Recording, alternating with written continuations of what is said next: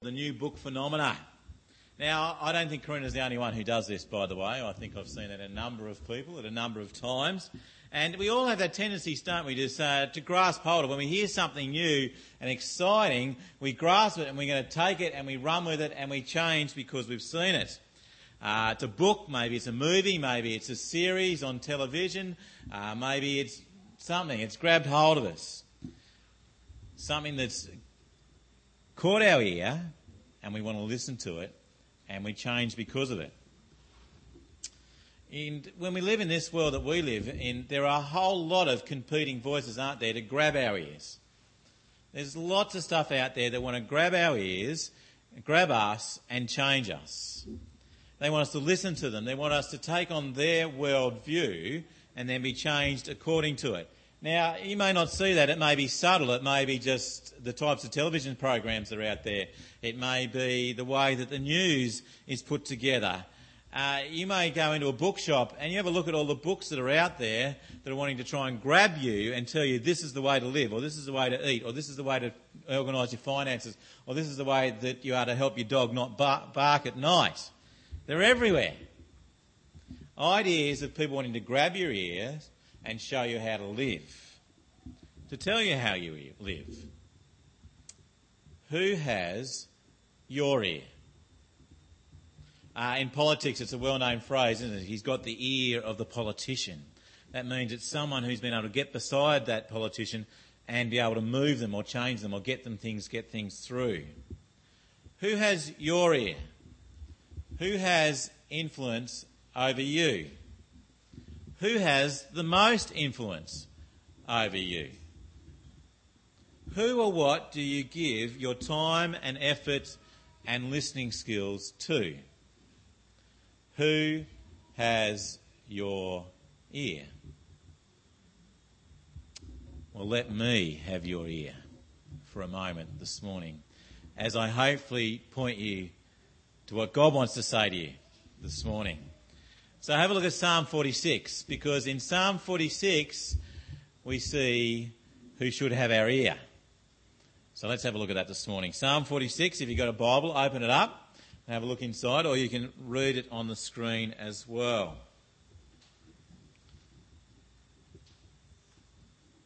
Let me read it for you. It says this God is our refuge and strength, an ever present help in trouble. Therefore we will not fear, though the earth give way and the mountains fall into the heart of the sea, though its waters roar and foam and the mountains quake with their surging. There is a river whose streams make glad the city of God, the holy place where the Most High dwells. God is within her, she will not fail. God will help her at break of day. Nations are in uproar, kingdoms fall. He lifts his voice and the earth melts. The Lord Almighty is with us. The God of Jacob is our fortress. Come and see the works of the Lord, the desolations he has brought on the earth. He makes wars cease to the ends of the earth. He breaks the bow, bow and shatters the spear. He burns the shields with fire. Be still and know I am God.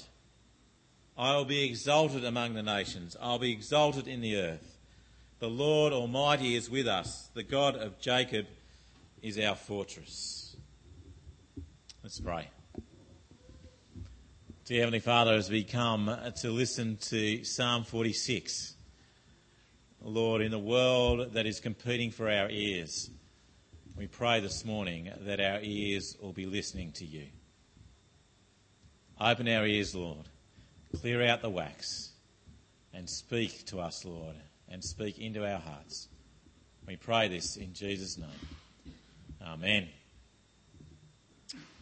Well, let's have a look at what Psalm 46 has to say to us and what we can be listening to this morning.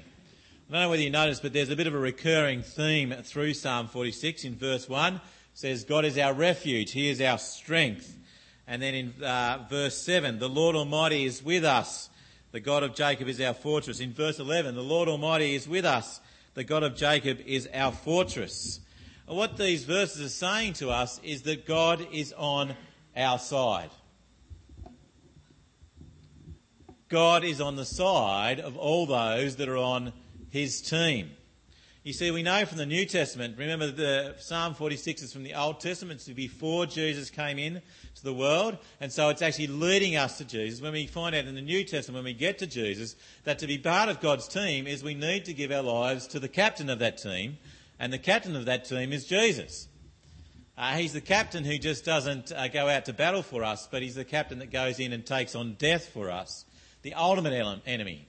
He defeats it. He hangs on the cross, he dies, he rises again, as we saw in the little video with the flies, and he's victorious over death. He is the ultimate captain. And that people who believe and trust in him are on his team.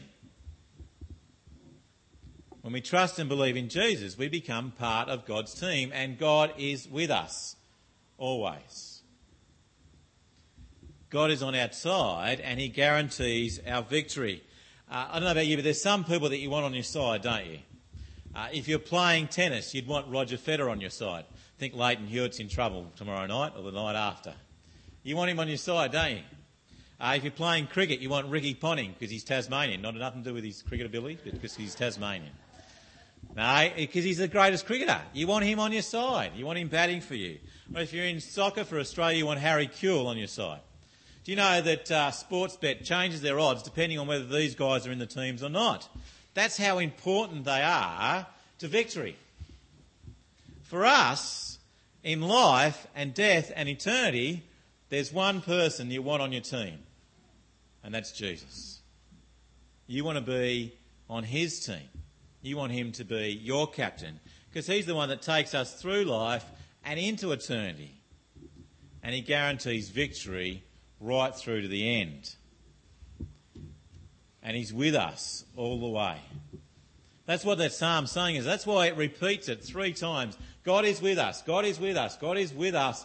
And He is our refuge and our strength. The psalmist wants you to hear that this morning. He wants you to hear that when you're on His team, there is nothing that can separate you from Him. That's great to hear, isn't it?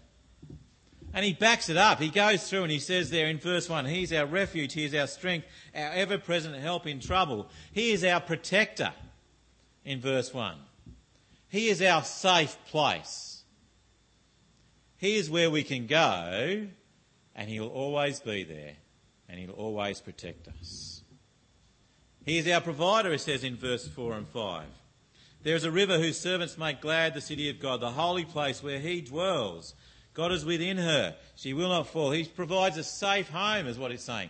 That's a picture of heaven in a sense for us, a place where we can come and be safe. He provides that for us. He is powerful in verses 8 and 9. The nations will be destroyed by him. He can destroy the spear. The fi- Nothing can overthrow him. And verse 9 he says he's in control. The world may seem chaotic, chaotic. The Haiti disaster may seem to be just out of the blue things around us, devastation may just go, we, what is going on? But from God's perspective, He's got it in control. I don't know where you saw that OMO ad a few years ago where there are about 15 kids running around on the beach and they were putting all these things out and you think, what on earth's going on here? And they were putting all these things on the ground and then eventually the camera just panned back to the top of the hill and looked back and it said something like, OMO is the best from on the ground and looking at it there, you think, what on earth's going on? But when you take the bigger perspective, you stand back, you see what's going on, and God has the big perspective. He knows what's going on. That's the type of bloke that you want on your team. That's the type of team you want to be part of, isn't it?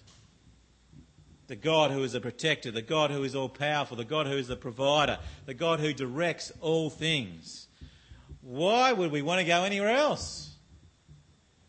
He has the qualifications. He has the runs on the board. And if you go to Romans 8, he says, Paul says, there is nothing and no one that can get at us when we're on his side.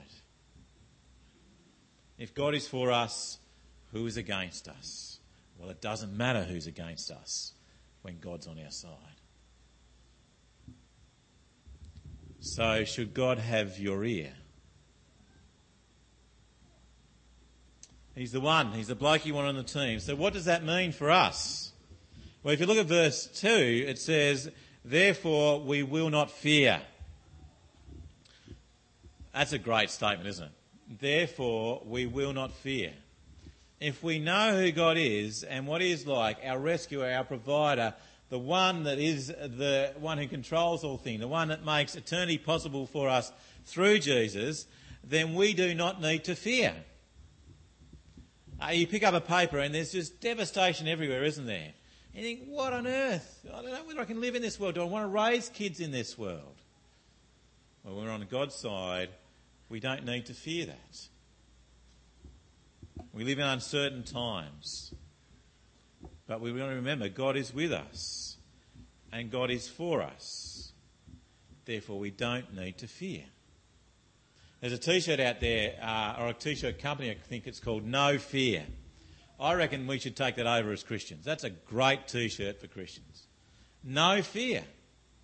We don't need to fear because of who God is. Because as Christians, God is for us. He gave us Jesus. God is with us. We find out in the New Testament He's given us the Holy Spirit. And God has prepared a place for us in eternity, in perfection, in heaven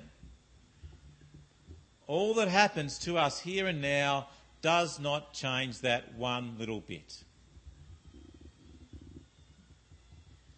And God holds out that wonderful assurance to the world around us. The only hope the world has is to take hold of that and make it their own. We don't need to fear the world because we are safe in a God who is with us. A God who has given us his Spirit, a God who has saved us, a God who is with us for eternity. We are safe in our God. That means, you know, guys, that when we watch the world and we look at the chaos on the news, we're to be concerned. We're to be upset. We're being to get into action and do things. But we don't have to fear it. God is the answer. Jesus is their salvation. When we get bad news about our health, we can be upset, we can be uneasy, but we don't need to fear because God is our refuge. Heaven is our home. This isn't our home. Heaven is. When we lose our job, then we can be upset and a bit unsure about the future, but we don't need to fear because God directs our ways. God will lead us forward. In our crazy, mixed up world, we don't need to fear, for God is with us. So, should God have your ear? My word, he should, shouldn't he? Look what he says there in verse 10. This is one of the great verses in the Bible. He says, Be still and know I am God. Be still and know I am God. We live in a world that's absolutely obsessed with busyness, aren't we? Ask anyone, how's your week been? Oh man, it's been busy. Fair dinkum, oh, it, can't, it can't get any busier than this. Oh, so, uh, how you, how's your holiday been? Oh, it was busy. We were running from here to there and whatnot, it was going on. Oh, right. Okay. Everything's busy, isn't it? Life is just busy. Everyone's busy. Everyone's just out there multitasking everything. They're on their phones, they're on their iPods, they're on their computers. You know, they're doing everything. Everything's just, just crazily busy around us. There are so many options out there for us to access things that we've just got too much. It's just crazy. But I think we actually have the reverse of that, which actually becomes overload syndrome, don't we? Where at some point in time it just goes crash. You think, I just can't handle this. We just have too much. Too many gadgets, too many extracurricular activities, too many meetings, too much accessibility. There is almost nowhere that you can go that a mobile phone won't get you. And that's sad. Now, I know that my kids are growing up with the fact that their mobile phone, if it's not attached to their hip, then life is just not worth living. Can I tell you it is worth living? It's actually worth getting rid of your mobile phone, chucking it away for a while, and spending time without it. Because that's what this is saying, isn't it? It says, be still. Not text, iPod, and then think about God. It says, be still and know I am God. Too many choices, too many noises, too many voices.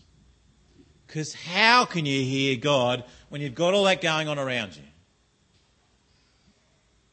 How can you? Because everything else is telling you stuff. You think whatever music you're listening to, it is telling you that they want you to change it to become their worldview. The television, it has an agenda. It has an agenda. Don't get, we do not live in a world that is not, it is not trying to indoctrinate you. The world around us is trying to indoctrinate us. Every television show is trying to indoctrinate you to say that sex before marriage is okay, number of partners is okay, and homosexuality is fine. You watch any show that's out there, any show that's coming towards our kids, even in like supposedly teenage years, that's all there. They are indoctrinating you. Don't ever let anyone tell you that, oh, Christianity is just trying to indoctrinate. Everyone's trying to indoctrinate you, I'm sorry. It's about listening to the one that's true. Be still and know that I am God. It's not, it's not easy, is it? We've got to be ruthless. We've got to be ruthless and relentless to cut away stuff that stops us hearing God. I tell you, I, I find it hard. I'm paid to spend time listening to God by reading His Word and praying, and I find it hard. Now, imagine, I think for you guys who are out there, full time jobs, full time studying, multiple things happening in your lives. It's not easy. I'm not saying it's easy, guys. I'm not saying that suddenly there's a magic way to do it. But what I want to encourage you to say is as you look at the Bible, as you look at Psalm 46, as you let this God, this phenomenal God, permeate who you are, that you'll be motivated by that to say, I'm going to do it. I'm going to spend time thinking about how can I prune things out? How can I cut away stuff so that I can have time to be still and know that I am God? Do we have to have our kids in all that extracurricular activity? Do they need to go to the extra carnival? Do we need to have our children learning two instruments? Do we need to be working more than 50 hours a week? Do we need to earn that extra 10,000 so they can afford that extra holiday? Do I need to be able to spend playing five nights a week playing sport? Do I need to, you add whatever it is that's in your life that is crowding it out?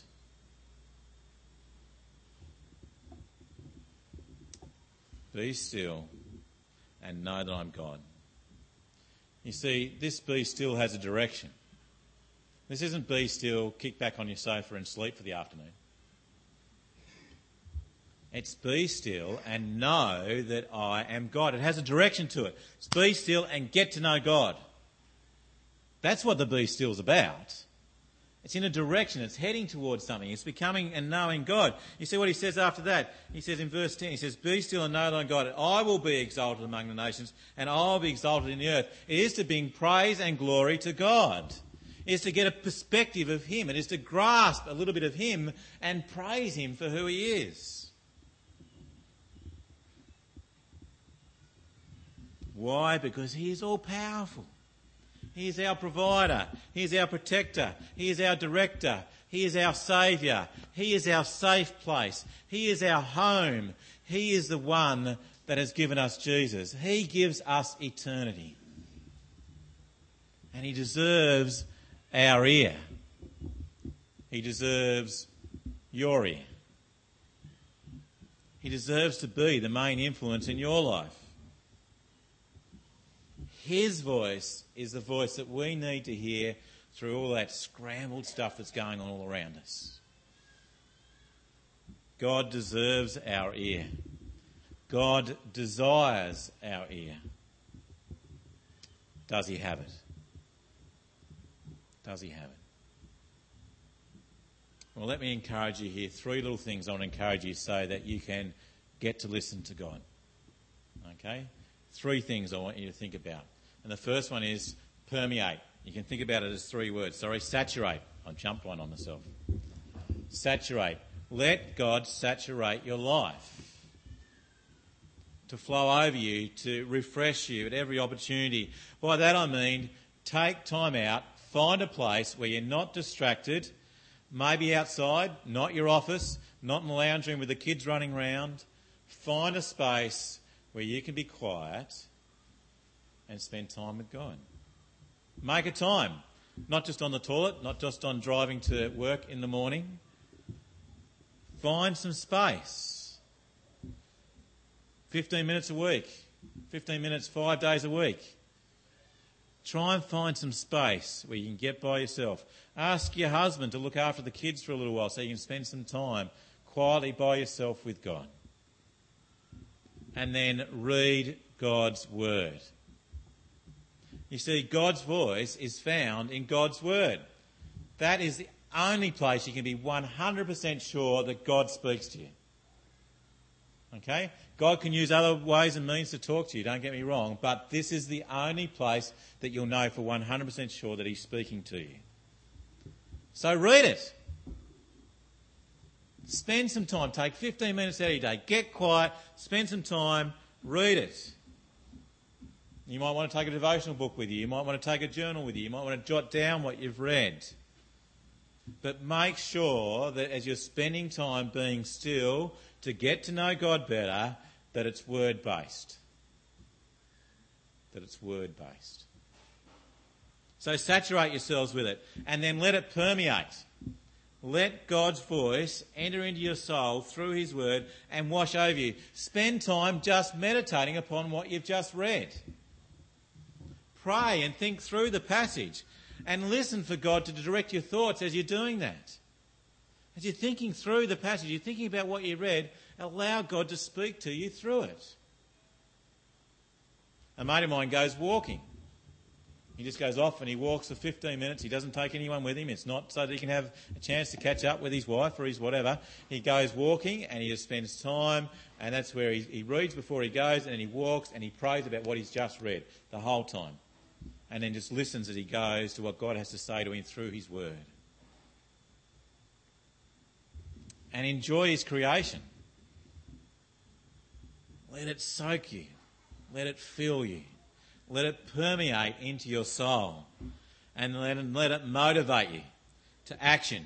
You see, God's word is never there given to us just to sit back and go, hey, that's great. It's there to change us, to transform us. That's why in our mission statement is we want to see people become transformed, become vibrant followers of Jesus. We don't want people just to stay still. God wants people to be changed. Les said a great thing last week. I don't know whether you picked it up, but he said that God loves you as you are, but God loves you so much that he doesn't want you to stay as you are. It's a good thing to think about, isn't it? He wants us to move. We're not as good as God wants us to be. We're not as much like Jesus as God wants us to be. He wants to transform us. And as you let this saturate you, let the God's word permeate you, then let it change you. Let it change you. Good things to think about, aren't they? About taking time out to be still, to get to know God better. Be still and know God. We can only do that if the one that has our ear is God Himself, the Almighty Provider, all powerful Protector, Director, and our mighty Saviour. Can I encourage us this morning, people? Let us relentlessly pursue God. Let us saturate ourselves in His Word. Let us allow His Word to permeate and penetrate our souls. And let's be motivated to change. Let's be still and know God to be God. Let's pray.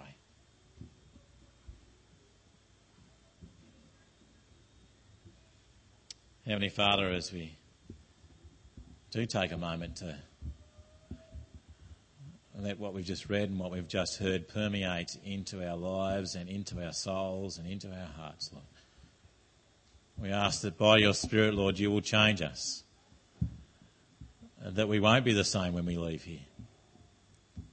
But Lord, we will be motivated to relentlessly pursue you more. that we'll be dedicated to make time to sit, to read your word, and to listen to you through it, Lord. Lord, may we cut things out of our lives so that we can be still, so that we can get to know you better. Lord, we pray that you will change us because of that. And Lord, we will grow to love you more and more each day. We pray these things in Jesus' name. Amen.